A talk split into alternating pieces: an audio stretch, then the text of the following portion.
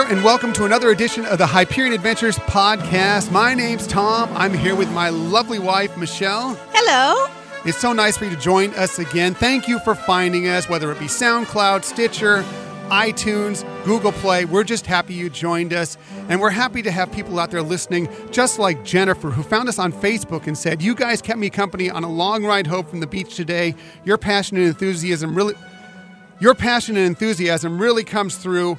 Keep up the good work. That was so nice of her. Yeah, that was really nice. We appreciate it. And we appreciate everybody who uh, writes in or even tweets us some comments and things. We really take that feedback to mind and want to make this a really great show for everybody to enjoy. Yeah, if you want to say hello to us, if you have a comment, a tip, we'll share your tips with uh, our listeners out there. If you have something we'd like to share, if there's some stories that you'd like us to discuss or go over, we'd be happy to do it. As Jennifer found us on Facebook and Instagram at Hyperion Adventures Podcast, on Twitter at Hyperion Podcast, and you can email us at Hyperion, excuse me, email us at Hyperion Adventures Podcast at gmail.com. Right. So thank you. And uh, hope we are meeting everybody's needs. And like I said, let us know if there are things we can do to make it even better for you. So last week, our big story was going over our uh, spoiler free uh, preview. Uh, review of Ant Man and the Wasp, uh, which you finally got to see this I week, did. and I know what what was your what were your thoughts on it? It was great. You know, it's a really enjoyable film to see. Um, I love a lot of the little kitschy kind of music and um, things that they put out there that are little nods to some blast from the past and stuff. So it was fun. It was just a fun movie. Um, you know, although there were parts to it that you could see kind of show where they might link up in the future with the Avengers, possibly, or, you know, and as I mentioned, kind of giving an explanation of how the Ant Man was not at the, Yeah. the last battle. Yeah, a reason why he wasn't anywhere in Infinity War. They kind of explained that away. And you'll find that out if you've gone and seen it. We'd love to hear what you thought of it. Uh, if you haven't gone and seen it yet, uh, go out, check it out. It's a it's a pretty good movie. We really enjoyed it, and we think you'll like it too. Right. So onward to this week. We preview this during the week. We are going to go over. We figure you people maybe are getting ready to go out. Maybe you're going to have your vacations coming up, whether it be this summer, whether it be this fall, next year, or whatever. And there's some of you out there, maybe Walt Disney World is the only place you've gone. You've never gone to Disneyland. Or maybe you're on the West Coast like we are, and you've only really gone to Disneyland. You never really experienced Walt Disney World. Well, we're here to share with you what's the same, what's different, and what you can expect out of both of those two resort areas, Disney resort areas. And so we thought that that'd be a fun way for you to kind of know what to expect when you're going on your vacation coming up. Right, because again, what we want is that you have a great experience no matter which park you go to. And sometimes understanding the differences and, and how to navigate through things can really make your experience much more enjoyable. Absolutely. And so Michelle, originally coming from the East Coast, she has much more experience in Walt Disney World than I do. I've been there several times, but she has been there dozens Lot. and dozens of times. Whereas. I was on the West Coast, I've been in Disneyland for the years. So how we're going to break this down is Michelle is going to go over and tell you what's different. If you know Disneyland, what you might expect if you go to Walt Disney World Resort. And when she's uh, finished that up, I'm going to tell you the difference of if you're used to Walt Disney World Resort, what you might expect from the Disneyland Resort. So with that said, Michelle, take it away. All right. Well, um, there there are similarities, obviously, and there's um, big differences. And I know we could spend a lot of time just talking about the elements of the abundance of space at Disney World compared to Disneyland, but wanted to be a little more creative and a little more helpful. So for today, I did my top five categories of Ooh, a list. I love lists. I know. so, uh, starting with number five, the dining differences. Okay. So you can make dining reservations at Disney World six months in advance. You can do that online. Uh, whereas on Disneyland, I know it's two months. Um, so that's a nice advantage. And obviously, there's um, more table service restaurants that you can go to, and they've added alcohol to a lot of more of their. For those of you that are on the more of adult trip, it's nice. It know. is nice. I mean, for, And for- even those of you with kids, sometimes you know you need a little bit. Right, exactly. um, you know, for a long, long time, Disney World, like Disneyland, uh, uh, park had an uh, alcohol-free um, Mm-hmm. experience, and uh, the other parks, just like on the east, on the west coast here, where California Adventure had alcohol, the other parks at Walt Disney World would serve alcohol, um, and now it's made its way into the Magic Kingdom. But just at a few places in the Magic Kingdom. Right, right. So, uh, but the other dining difference is that they have a lot of great dinner packages and dessert packages for special viewing of fireworks and other shows. And I know that, again, um, there's things on the east west coast. I keep doing that. there's things on the west coast that you can get like for Fantasmic, etc. But Disney World, they have a lot more there. Uh, they have several dessert packages at different parks, whether it be uh, at at Epcot for Illuminations. Uh, they have the um, Star Wars Galactic Spectacular show at Disney's Hollywood Studios. Uh, they also have a pirate cruise that uh, brings p- kids out to watch the fireworks from And the adults. water. Well, and kids at heart- adults. kids at heart. Yes. And so uh, they also have the Highway in the Sky Monorail Dine Around, which is a five course progressive dinner package ending in a reserved location at the Contemporary Resort to watch the fireworks there. So uh, I think that's a nice little extra that they have there. It gives you some really prime viewing for the fireworks and, and other similar shows. Yeah, that's nice. And one thing about you're talking about the the dine around. One thing that people from the Disneyland Resort, and we can get into this more later, but if you only know the monorail is kind of a ride, it kind of gets you from downtown Disney into the park and back out to downtown Disney at Disneyland. Well, at Walt Disney World, the monorail is actually transportation to and from the parking lots, or from hotels, or from the transportation center to either Epcot or the Magic Kingdom. So it's actually it's not just a ride. I mean, you can enjoy it and have fun with it, but it really does get you around out there in those parks. Exactly. All right, moving on to number four. Number four. Number four is free interactive games at the park. So there's there in several of the parks they have these activities that kids can do or adults. Um, and it's really great ways to either get to know a park, uh, get to see different sites in a park, or also just to have some time between fast passes as you're waiting for your next one to come up. So for Magic Kingdom, they have the Sorcerers of the Kingdom. And this is an interactive game where you go to the firehouse and you log yourself in there and they give you a set of cards that are, have spells on them and you use those to battle villains throughout the magic kingdom and they tell you where to go for the next uh, experience there They give you a map, and you kind of have to search out to find the places right. on the map where these where these events take place. right so they're not obvious super obvious in some cases. So again it gets you to find some of the little nooks and crannies of magic kingdom that you might not see. And again if you're waiting for the next fast pass and you have some time to to kill anyways this is a fun experience Also, if you've if you've been in the Magic Kingdom a bunch, and uh, maybe the lines are long, you don't really feeling like waiting in a long queue for a while. You know, it's just something else you can do. Keep the kids amused, have a good time out there. Just something different to experience. Exactly. Uh, there's a couple things in Epcot. Uh, first of all, there's the Epcot KidCot fun spots. That's easy to say. Yes, I'm, I'm impressed you got that out. That's I pretty know. good. Me too. We do practice, practice. Yes. So they have um, like arts and crafts kind of activities there. They have a person, a cast member from that country. It's throughout the countries at Epcot, and they can also share some of their information about the cultures of their country, um, and it gives the the kids a nice little souvenir to remember their trip after they leave. But the really fun thing at Epcot is the Phineas and Ferb Agent P World Showcase Adventure. Woo! Where's Perry? Ferb, I know what we're going to do today. so uh, you have Major Monogram and Carl sending you clues to go throughout the park and do some fun missions. Um, we've done it. It's really amazing. Uh, some of the the graphics and things that come through. Um, it's right on your phone. right, it's right on your phone, and they've added it to the new Play Disney Parks. Oh, it's on there well. now. Okay, great. So you can get it through both of those areas. Even better. Yes. And then another um, free interactive series of things that kids and adults alike can do is at the Animal Kingdom, they can earn Wilderness Explorer badges.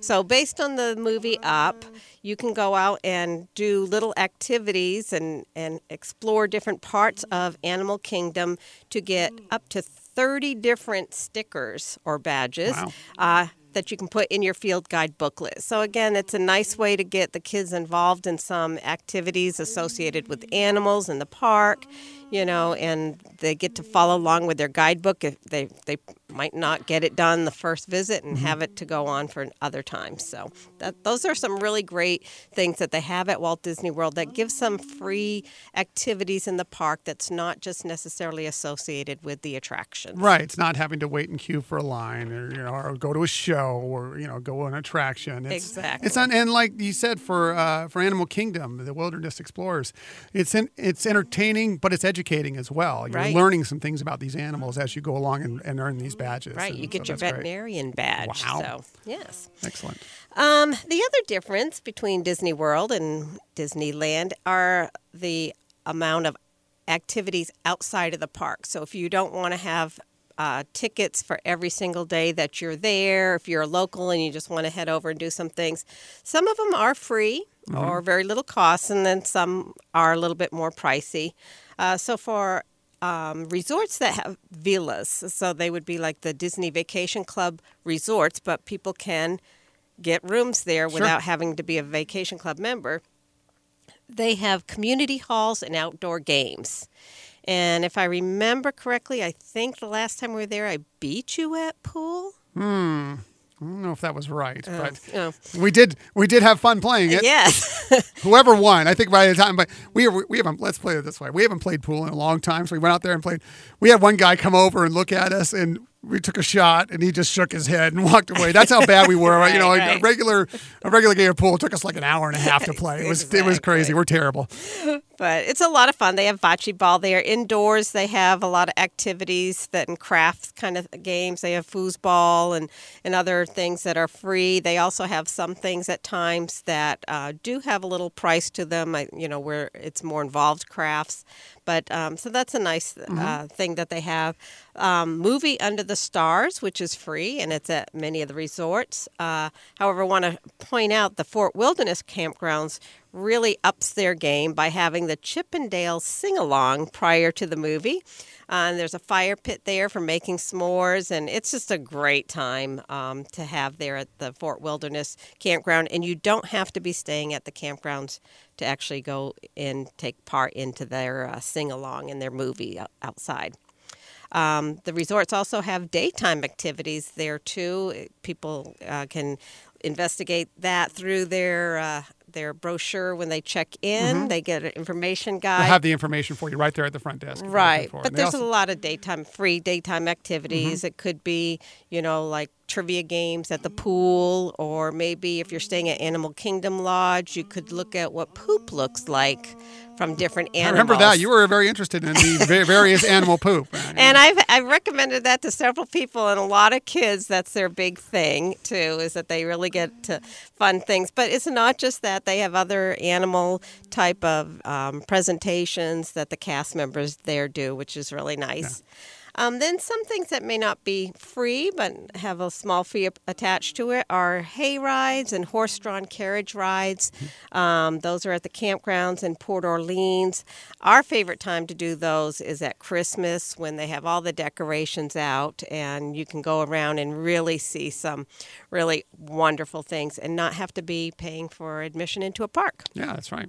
It's great. And lastly, kind of summing a bunch of other things up together, these are more uh, fee based is the miniature golf, regular golf, Yes. horseback riding, archery, and tons of watercraft rentals. So a lot of information there in that, but just to really share with you that if you're going for an extended stay or um, and you don't want to go to the park every single day or on your day of arrival, if it's later in the day and you don't want to use a park ticket for a partial day, then you do have some other options available at Disney World. Whether you're staying on property or not, you could access a lot And of I've. I've told our family and friends this many times uh, that uh, yes, when you go there, you're probably going to the, visit the parks. I mean, Right. that's pretty much why you go to Disney World. But you could have a great week at Walt Disney World and never enter a park. There's so much to do. The resorts are fabulous. I mean, just going from hotel to hotel, uh, trying the food, try, you can have a great time out there and never enter a park if you want to. I mean, I don't know why you wouldn't want to, Right. but you absolutely could. If that, or say, let's like you're going to with some family members that aren't really into the parks, you could go to the parks and they could find stuff to do, whether it's golf, whether it's fishing, archery, tennis. There's so much to do out there at Walt Disney World. Exactly. Okay, number two on our list is fast passes. Those work differently at Disney World. So differently. so differently. So, one of the things that uh, makes it different is that you can reserve up to three fast passes per day uh, that you're going to be at the parks in advance for free.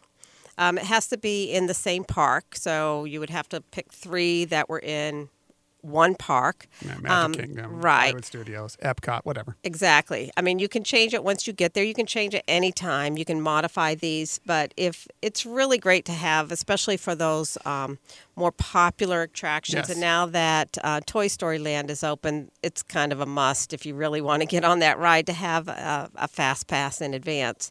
Uh, if you're staying on Disney properties, you can start making those reservations 60 days out before your trip.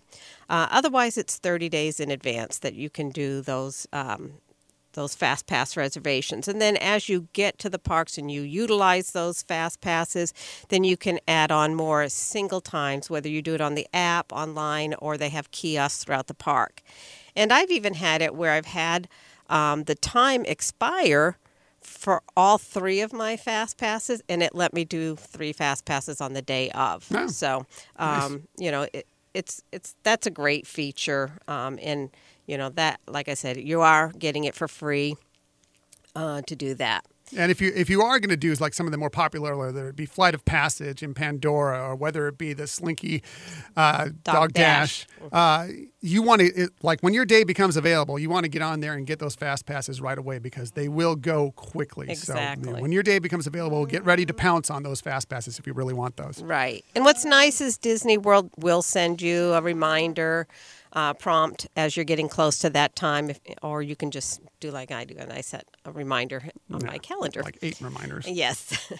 and the number one difference that we magic bands. Woo! I love the magic I love the bands. magic bands. Oh, I love the it. So, uh, so what these are is um, they the main purpose that I guess that it really originated is is it's a way to um, unlock your hotel or resort room. And so it does have that information coded into it.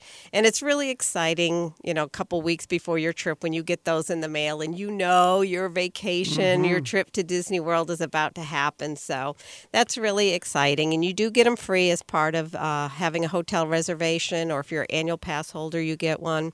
Um, but otherwise, you can also purchase them. They have uh, at the Disney stores. They have a lot of designer band designed bands that you can do, or you can bling your own, which we've done. Um, thank goodness for Pinterest. There you go. Um, but they also serve a lot of other purposes too. So, as I mentioned, they access access your resort room. Um, they also now, I wanted to point out, are adding that you can open your resort with your phone now too. Though they've added that to the app. Um, either way, you can make your choice on that. Um, also, the Magic Bands serve uh, as a way of purchasing items because once you've checked into the resort and you have a credit card on file, that will be linked to your Magic Band unless you ask them otherwise. So, like if you want yours to have uh, privileges to make purchases, you can do that. If you don't want your kids to have it, you can have theirs blocked so that they can't make purchases. They do have safeguards. You do need a PIN. So, um, Yeah, so if a- it falls off, someone's just going to start taking your magic band and start charging Right, around. exactly. Happen to know your pin too. But, Right. You know, the odds of that are incredible. Um, they also are used for your fast passes. That's where the information is stored, and that's where you, you know, you key in or badge into your attractions with your fast passes. Um, and then there's some other little things that sometimes happen, not always. I don't want to give anything away, but there's sometimes nice little surprises where attractions might recognize you, and so it's it's nice when those things happen. Yeah. Um, but magic bands are are phenomenal. Uh, I I do think that the organization is looking at possibly seeing if people prefer to use their phone versus a Magic Band, but for right now, you have options. I like I, the Magic Bands. Yes, the phones that everybody's carrying a phone around, and most people are carrying phones around anyway. Maybe not the children, but uh, most adults are carrying phones around anyway. So it, uh, that will work for you. But I mean, it's, it's just so nice to have the Magic Bands because it just goes right on your wrist, just like a like a wristwatch or whatever. And you can leave your ID, you can leave your credit card, you can leave your room room key. Everything goes back and stays. You don't have to carry that around when you're going through the parks. It's just all right there on your wrist, and it's very, very handy. Right. And if for some reason your phone, uh, either the battery dies or heaven forbid you lose a phone at a Disney park. That's never I, happened. I don't know who that would have ever happened to, but uh, at least you can get in your room then.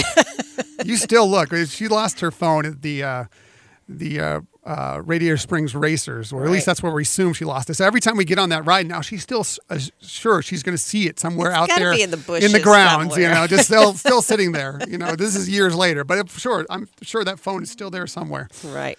So, anyways, those are the five categories of the differences between Walt Disney World and Disneyland that uh, may help you understand that park more if you're used to the one on the West Coast. Very nice. And now I'm going to go into if you're used to Walt Disney World and you're coming to the Disneyland Resort, what you can expect when you go there, what will be a little different for, for you. First thing right off the back is going to be uh, the, right off the bat is going to be the compact size.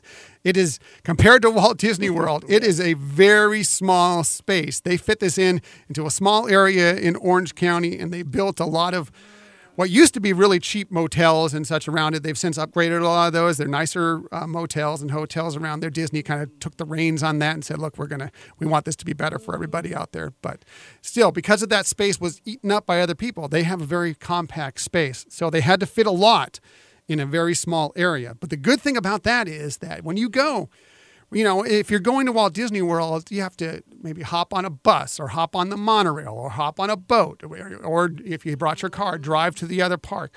You, it takes a while to get from park to park. You can just walk right across from Disneyland to Disney's California Adventure within less than five minutes. It's right across the way from each other. So you can just go back and forth between the, if you have a park hopper, you can go back and forth between the parks all you want, all day long, and kind of pick the rides you want to go on. So Yeah, that, that- that is a convenience to it. That is a great feature, I have to say. Um, even though I, you know, love Disney World and you know have grew up over there, um, it is pretty amazing that you can get from one park to another and go back and forth to have different experiences throughout the day and and use different fast passes or whatever. So that's true. That is a great feature. Yeah. But because it's so small, you really can knock out a lot in a very short amount of time there. So, you know, where we've talked about Walt Disney World, you know, it's a week, it's more than that. I mean, five days minimum, I think, when you go to Walt Disney World. I mean, you really need, I mean, a long weekend doesn't seem like, yeah, we go there a week and we're like, we didn't do an- anywhere near all we wanted to do.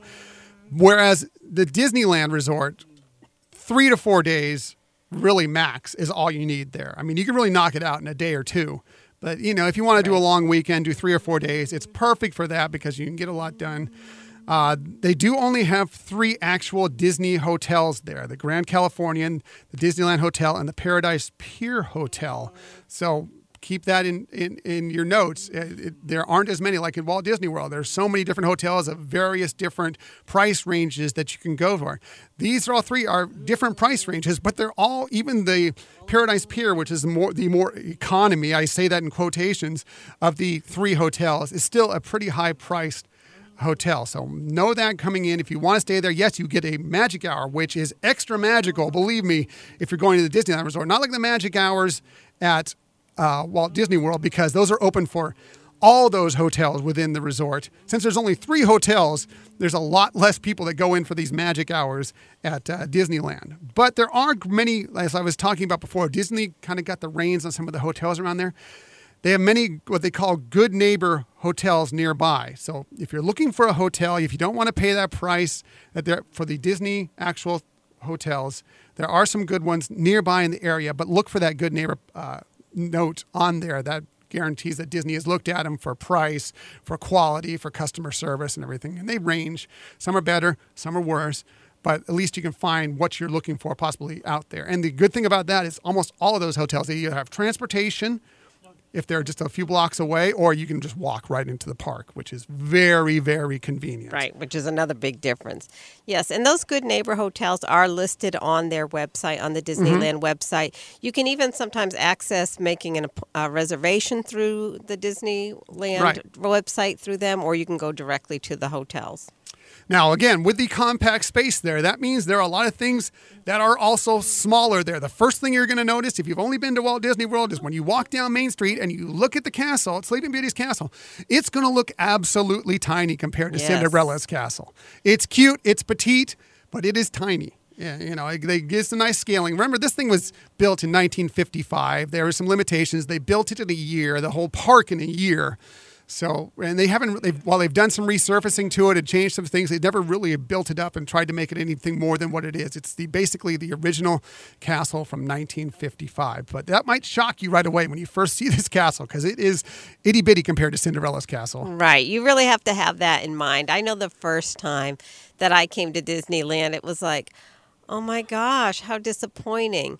And so, uh, you know, later on, I did some refocusing and I said, you know, this is the original, and you have to just appreciate that and, and how revolutionary it was at the time in terms of how it was built and how it looked and you know using the forced perspectives et cetera uh, all along main street as Yes. well so um, that is a great tip to say keep that in Yeah, mind yeah, be prepared for it because it will be shocking if you haven't seen it it first. If you've only seen Cinderella's castle, it will surprise you when you first uh, see Sleeping Beauty's castle. Um, one thing to know if you're planning your dates for when you go out there, we know Walt Disney World. I mean, there are annual pass holders. There are plenty of annual pass holders for Walt Disney World, but there aren't.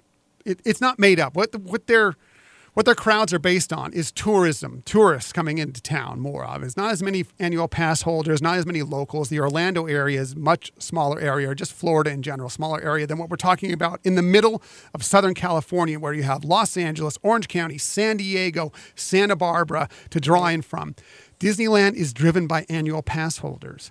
So days when the kids are off or around holidays when the annual all the annual passes don't have blackouts can be very busy there because that's when the people will go to the parks. Now if you can find dates where many of the annual passes are blacked out saturdays in the summer are a lot of times really good for this. You know, it, it can be busy because obviously there are still tourists there and there are people buying tickets that day but it'll knock out about half the annual pass holders there and that will free up that day. Sundays in the summer are terrible.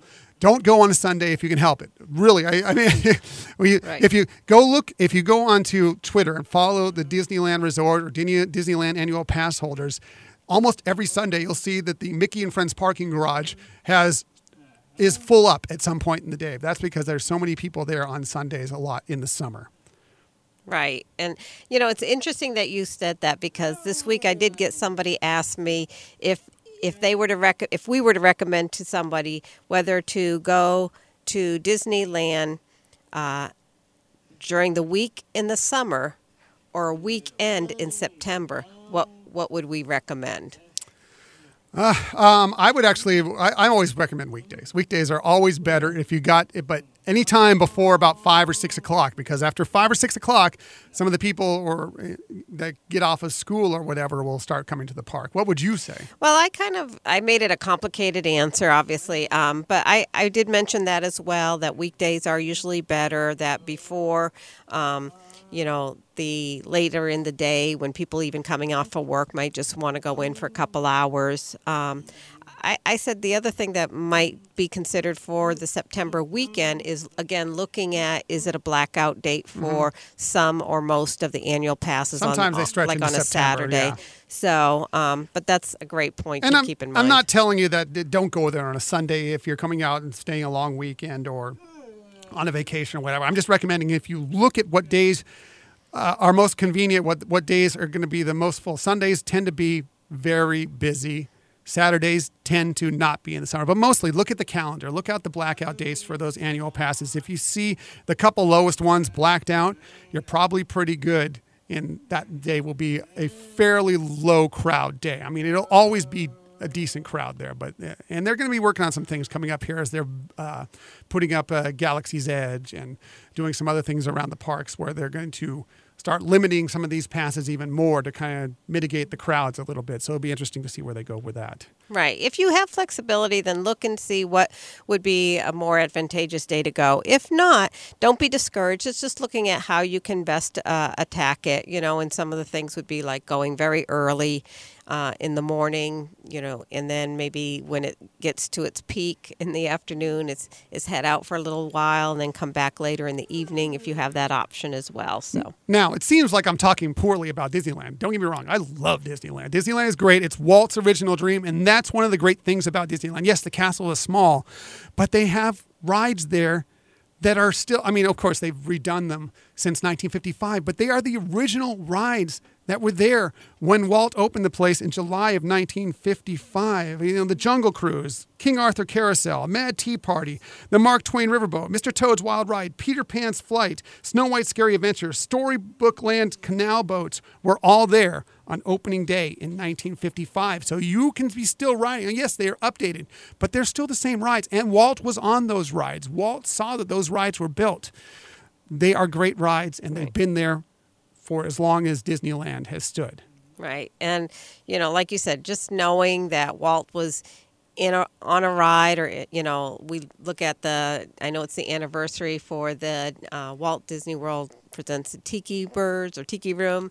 And so it's just great to be a part of that history and, and know that you're there kind of on a, you know, really, you know, a special place. Right. Others that Walt actually rode on.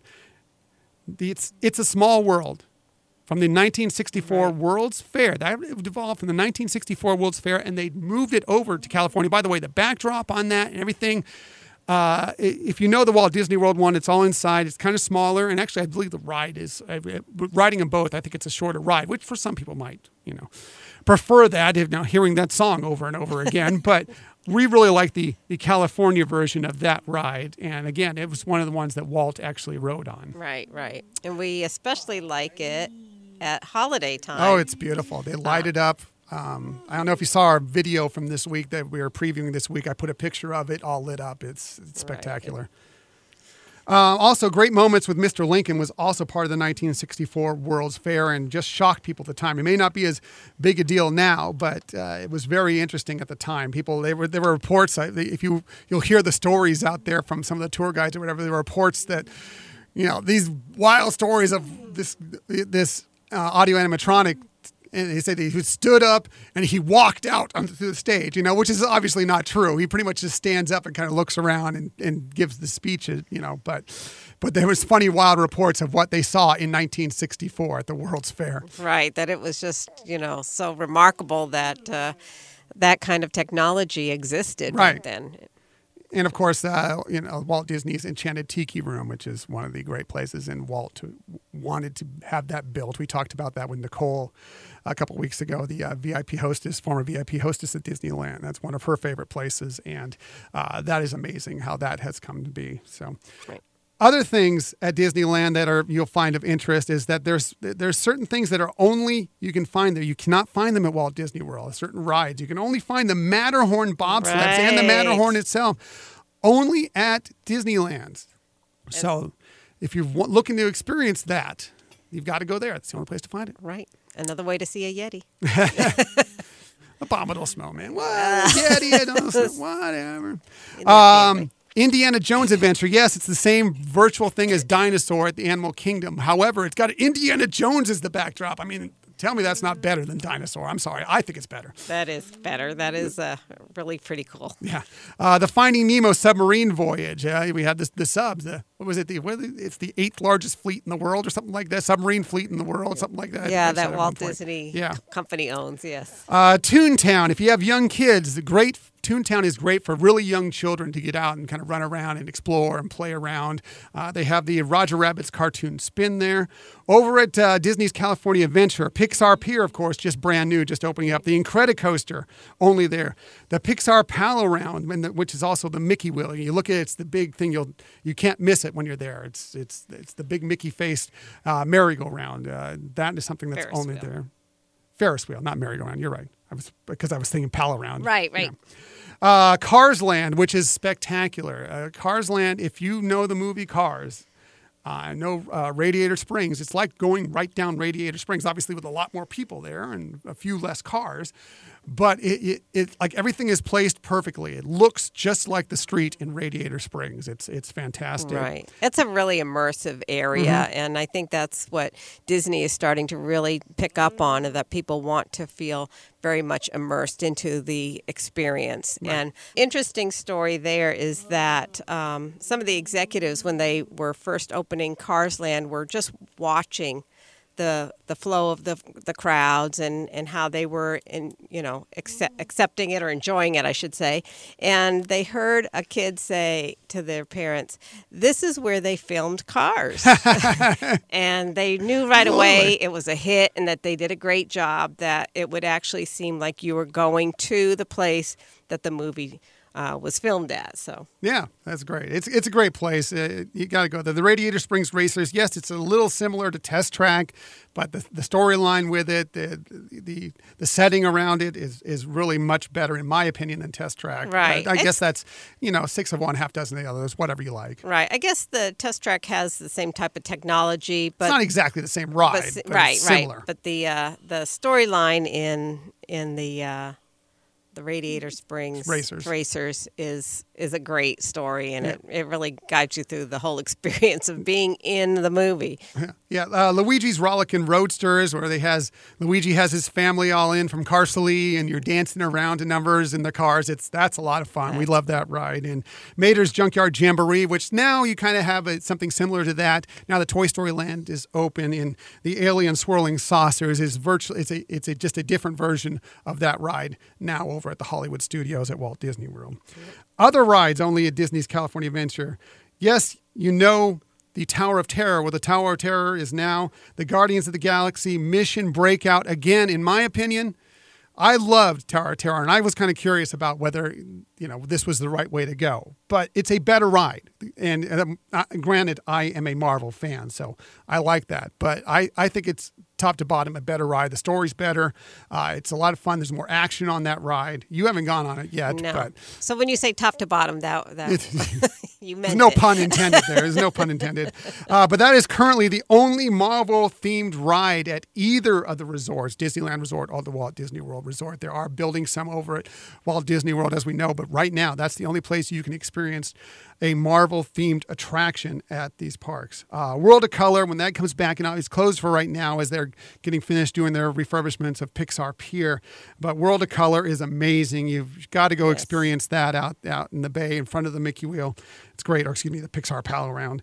And uh, the, the show Frozen live at the Hyperion is a great show. It's a truncated version of what's on Broadway now. I mean, obviously they, they added more to make that, but it it's the show. It's Frozen. If you have kids, if you have young children that love the movie Frozen, or if you just want to, and I'll talk about more about this in a little bit. If you just want to get out of the heat for about an hour, right? Uh, it's a great place. It's a great show. It's a lot of fun. It's all the songs you know. It's all the characters you know. It's great. Right, and it, it's a show meaning like it's almost like a Broadway production, as right. you mentioned. It's not watching the movie or anything like that. You're it's a you're, stage show. It's a stage show, and they really do a great job with you know not only the cast that they've they've you know secured for that, but just the whole um, set design and how things go is just really impressive. Right. So that's it. That's what I think about the Disneyland Resort. The things that are different. I think uh, both have their merit. Walt Disney World is Walt Disney World. I mean, it is crazy. It is really Walt Disney World. It is fantastic.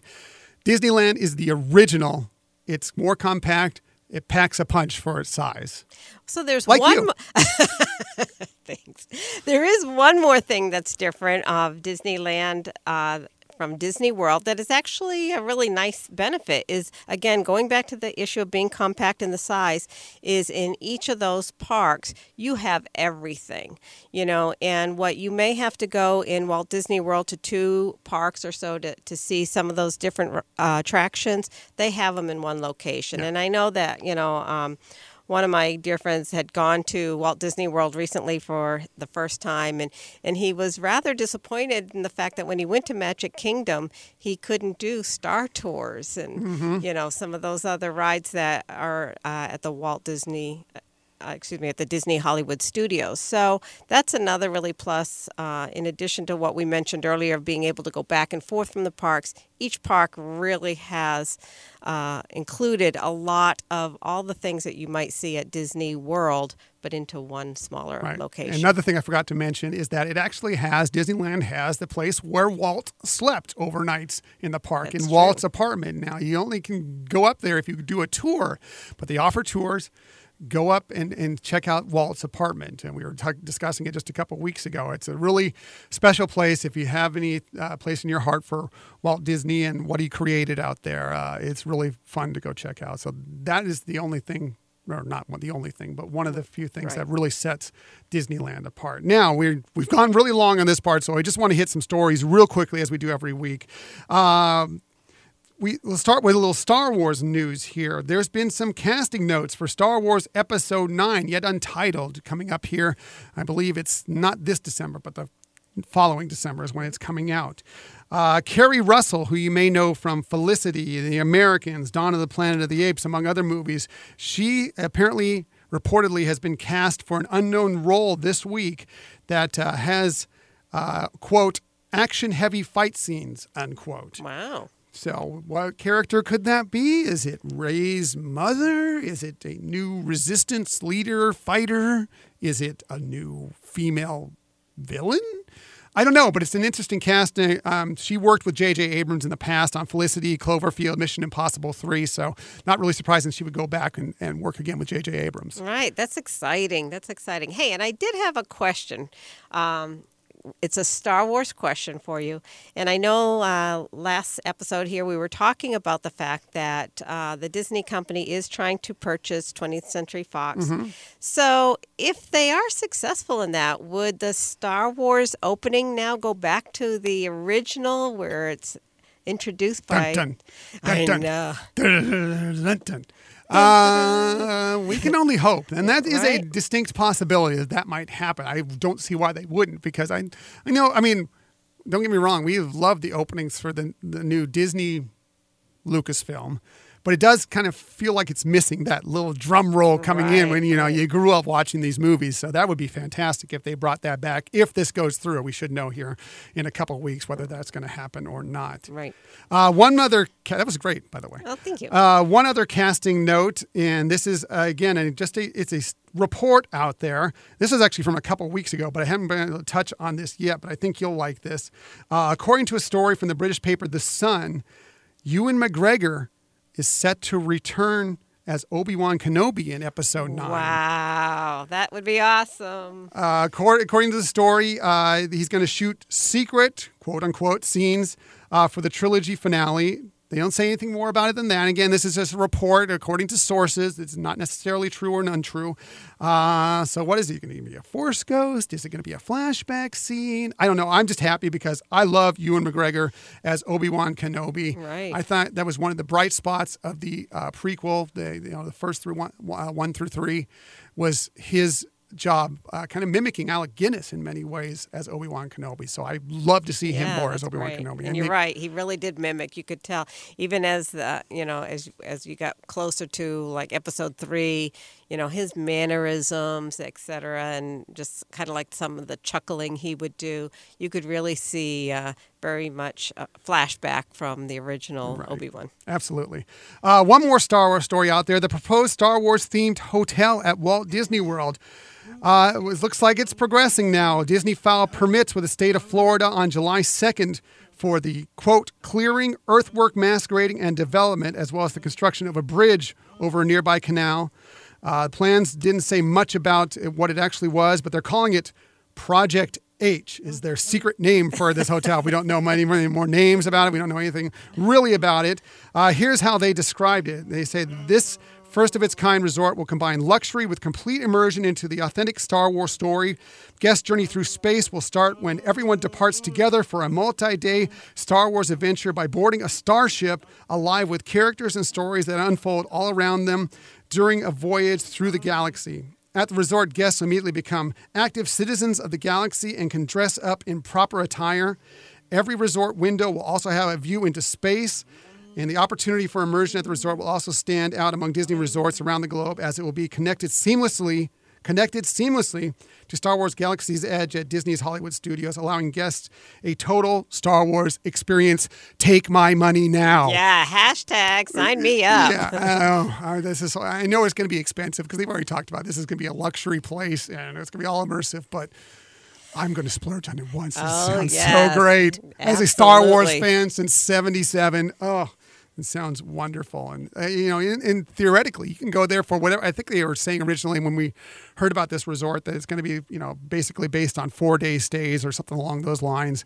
But if it's connected right to Galaxy's Edge, you can go theoretically go into this resort and just go from there to Galaxy's Edge and back to the resort, and you're just in Star Wars for four Yeah. straight days. You don't even have to, you know. I'm sure there'll obviously there'll be other patrons within Galaxy's Edge, but basically you're just in the Star Wars world for four days. Oh, Will we need translators? work on your Aurebesh. Start getting to work on that. Boy, I'm a nerd. I know that. I know the Star Wars language. Um, and we're moving on. Uh, one other thing I want to get to before we get to our tips here is that D23, uh, Disney's official fan club, for the first time ever, will be hosting two panels at San Diego Comic Con coming up here in just a couple weeks. Yes, which is really exciting news. And unfortunately, we had some prior commitments, and we're not going to be able to necessarily make it out to these days. Although we are going to do one thing out there, but Right. uh, I'm really disappointed now. Um, Friday, July 20th at 4:45 p.m. They're going to be celebrating 90 years of Mickey Mouse. Uh, D23's Justin Arthur will host a panel, including Bret Iwan. Brett Becky Cline. Uh, Bret Iwan is excuse me. Bret Iwan is a voice uh, actor. Becky Cline is director of the Walt Disney Archives, and Mark Henn, master Disney animator, as they look at Mickey's roles in animated films and television shows through the years, uh, the Magic Kingdoms and beyond. That sounds like a really fun. yeah, panel. yeah, that would be awesome. Also, Saturday, July 21st at 7:45 p.m. They're going to do 25 years of Tim Burton's Nightmare Before Christmas. I didn't realize 25 years. I know that's so hard Wow. to believe. Uh, it says here D23 will pull back the curtain on this stop motion Halloween and Christmas classic with a behind the scenes retrospective panel featuring the team that helped bring the film to life 25 years ago Henry Selick, the director, Kelly Asborn, uh, excuse me, Asbury, the art director, Eddie. Oh my, I'm going to totally botch his name. Edie, excuse me, Edie Ichioka is the editor, and Anthony Scott, the animator, uh, will all be in attendance. So that sounds like another great panel. Yeah, and I know that there, go. one thing we are, I just said, was one thing we're going to do. We're going to be going to the D23 member mixer, which is located just off the uh, site at the Hard Rock Hotel that same day. Um, I'm hoping that some of those people, since this is after that mixer, Right. might be at this event. And if you're going, if you if you happen to secure tickets, if you're a D23 member, and if you're not, and you're a Disney fan, you really should be. It doesn't cost that much. You really get some great insight into Disney stuff. We'll talk about it more coming up here as we get t- towards purchasing tickets for the D23 Expo and some other things. But you really should look into it if you're a, if you're a Disney fan. Right. It uh, has, well, like you said, we could do a whole show on all the benefits of, of something like a D23. And, Uh-huh. um, and I know that one of my tips in the future are going to be related to a holiday event. That they Oh, very nice. Very nice. Anyway, if you're going out to this member mixer, come out, look for us. We'll be out there. Come and say hi. We'd love to hear from you. Tell us what you think about the show. Um, and just, you know, we'd love to meet some of our listeners out there. Exactly. So that's it uh, for our stories for this week. I have many more stories, but once again, I can't get to them all because there are just so many Disney stories every week. If there's something you want to talk about Disney wise, there's a story that comes up you'd like to talk with us about, feel free to email us, Hyperion Adventures Podcast at gmail.com. Find us on Twitter at Hyperion Podcast or Facebook and Instagram at Hyperion Adventures Podcast. But now, as we always do, we finish up with the tips of the week. And as always, we start with my lovely Michelle. Thank you, sweetie. So, uh, my tip is kind of continuing on for the concept of if you're going to Disney World for the first time, or you've, you know, whether or not you've been at Disneyland, and and that is get to know how to get around there. Um, and I know that a lot of times for people who haven't been there before, they feel like it, it it's really not very fast at all, and that could be true, especially if you're um, used to Disneyland and how you can walk around places pretty quickly to get here, to and from. If you're going from a resort uh, to a park and, and a park back to your resort, it's usually one single mode of transportation, whether it be a bus, a boat, or monorail, is usually just one sh- quick shot. Um, and what's really great now is on the app, if you're staying there, you can see when the next departure will be so that you don't have to go. Really is a benefit. Right. You don't have to go stand and wait in line any. Uh, for extra that, time, for or that- if you want to do that one extra thing in your room before you head down there, Exactly. you- you'll kind of know when the buses are coming. Right. Uh, if you want to get from a from resort to resort, let's say you're leaving your resort and you want to meet up with some people at their resort, that you might have to take a couple forms of transportation. I mean, unless you're on the monorail resort loop, where you could just take the monorail. Otherwise, you might have to uh, actually take a transportation to a park and a park to the next resort, or you can use Lyft or a Minnie Van Love the Minnie Van. minivan, which is also So a. Lyft um, product in that you are arranging transportation, but the van actually comes decked out as a Minnie Mouse theme. Uh, polka dot. Right. So, uh, again, if you're going to Disney World for the first time, you can look at these things under their at their website under transportation. But it's just getting a little bit familiar with how does that work, so that if you're trying to go from one location, especially for like a dining reservation, you really want to um, make sure you're you're allowing for enough time in transportation to get you there. Uh, they tell you on your reservations a lot of times allow up to an hour or more, and and that's pretty safe bet that you'll get there on time with a little spare buffer. Um, and I know that might feel like, wow, I've lost an hour of my day. But the reality is, there's a lot to see, even when you're in transportation and you're at a amazingly beautiful location in Central Florida. So look around, realize you're at Walt Disney World, and just enjoy the ride. Absolutely, absolutely. Uh, that was a great tip. I, I love the transportation out at Walt Disney World. It really is convenient and handy to get from place to place to place. Uh, my tip this week, and I'm going to make it pretty quick here because we have gone really long on this show, but that's okay because I hopefully you're listening to us because you like to hear, listen to us, and we like being with you. Maybe Jennifer has another long ride. I hope it's a really long ride for this one. But anyway, um, what I'm going to talk about is uh, look, Friday, if you didn't see the news, if you're out somewhere else in the country or you're not in Southern California like we were, Friday was incredibly hot. It was bizarrely hot. It's Crazy. hard. It's never that hot here. I mean, we we're in Southern California. We live in Southern California, and we pay a lot to live in Southern California because the weather is usually pretty spectacular reportedly, and I just saw this, I haven't verified it, so if I'm wrong on this, I'm, I, I, I apologize. But on Friday, Disneyland Anaheim hit 113 degrees. That was reportedly the hottest day ever, ever at any Disney park Wow. ever. Ever, any of the Disney parks around the globe. I can't, that may be incorrect, but I just saw a report of that being possible. So there are ways if you're going to go out in a park and in case you're not going to run into 113 degrees you know every day but you know you're going to run into the 90s the high 80s it can be warm um, first thing i'm going to reiterate what i said a couple weeks ago hydrate hydrate hydrate hydrate. Bring water in. Go find if you go to a fountain drinks you can get a free cup of water. There's water fountains everywhere. Um, nicole who joined us the other day pointed out that if you go to the first aid they have the ice water there which is even better. Uh, but hydrate stay hydrated out there. The other thing you can do and this is whether it's you know to get out for an hour 15 minutes 20 minutes whatever get out of the heat and the sun every once in a while and cool down. There are places in these parks where you can do that. You know, go into Walt Disney's Enchanted Tiki Room with a Dole Whip. You know, you're, you're Yeah. double cool there. You know, it's like a 10 minute show with a Dole Whip. Uh, that's a good way to cool off. You know, like we I just talked about great moments with Mr. Lincoln. Yes, okay, the show is whatever, but it's a nice way to get out of the heat for a little while Exactly. and, and enjoy it. Um, other things like some of the shows, there's shows at Disneyland. I'm talking about Disneyland specifically right now. Storytelling at the Royal Theater with Mr. Smythe and Mr. Jones. Oh my God, is- that is awesome. It's outdoors, but it's undercover. You're in the shade, and it is one of the funniest and enjoyable shows you're ever going to see out there. That's about a 15, 20 minute show.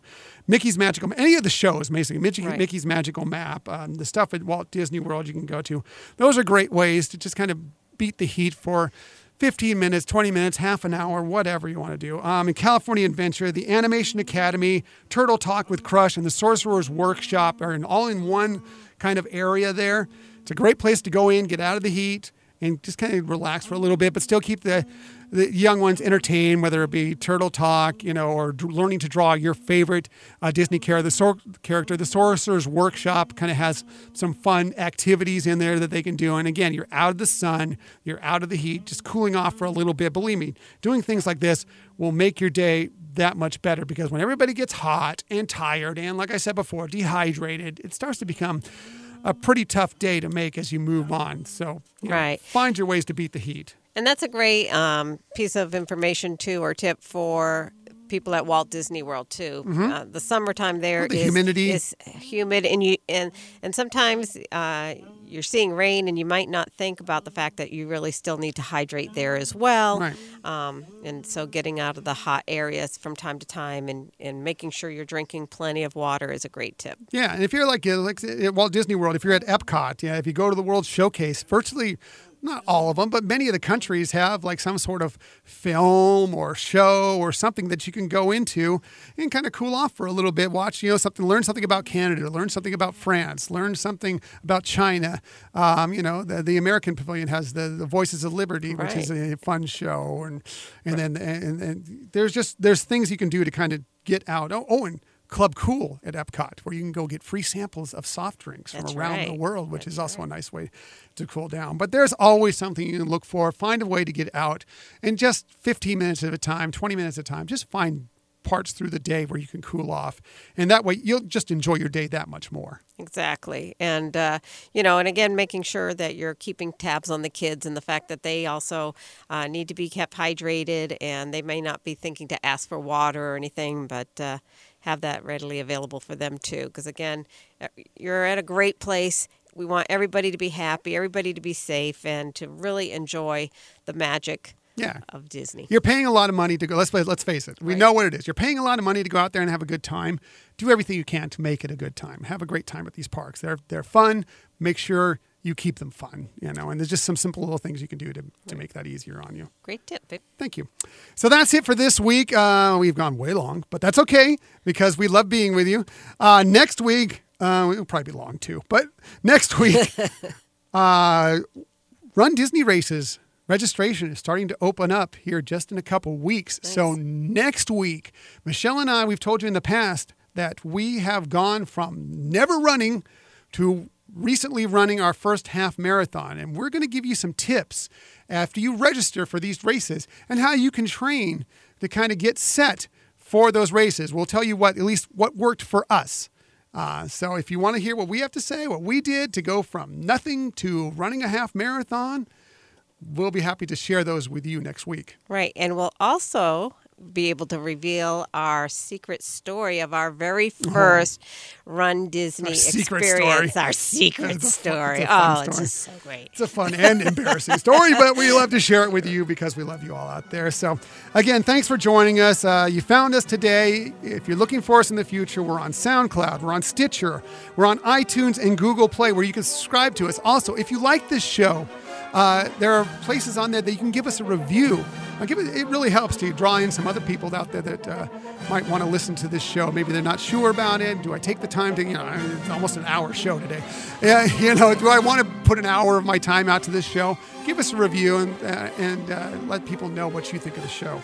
Uh, if you have anything you want to say to us, whether it be a story, whether it be a, something you want to discuss about the show, whether it be your own tip, we will gladly give you credit. Whether you just want to say hi, whatever, uh, you can find us on social media on Twitter at Hyperion Podcast, on Facebook and Instagram at Hyperion Adventures Podcast, on the web, HyperionAdventurespodcast.com, and of course, you can email us at HyperionAdventurespodcast at gmail.com. So that's it for this week. Thank you so much for sticking out to an almost an hour show. We really appreciate you sharing that time with us, and we hope that you have another magical week.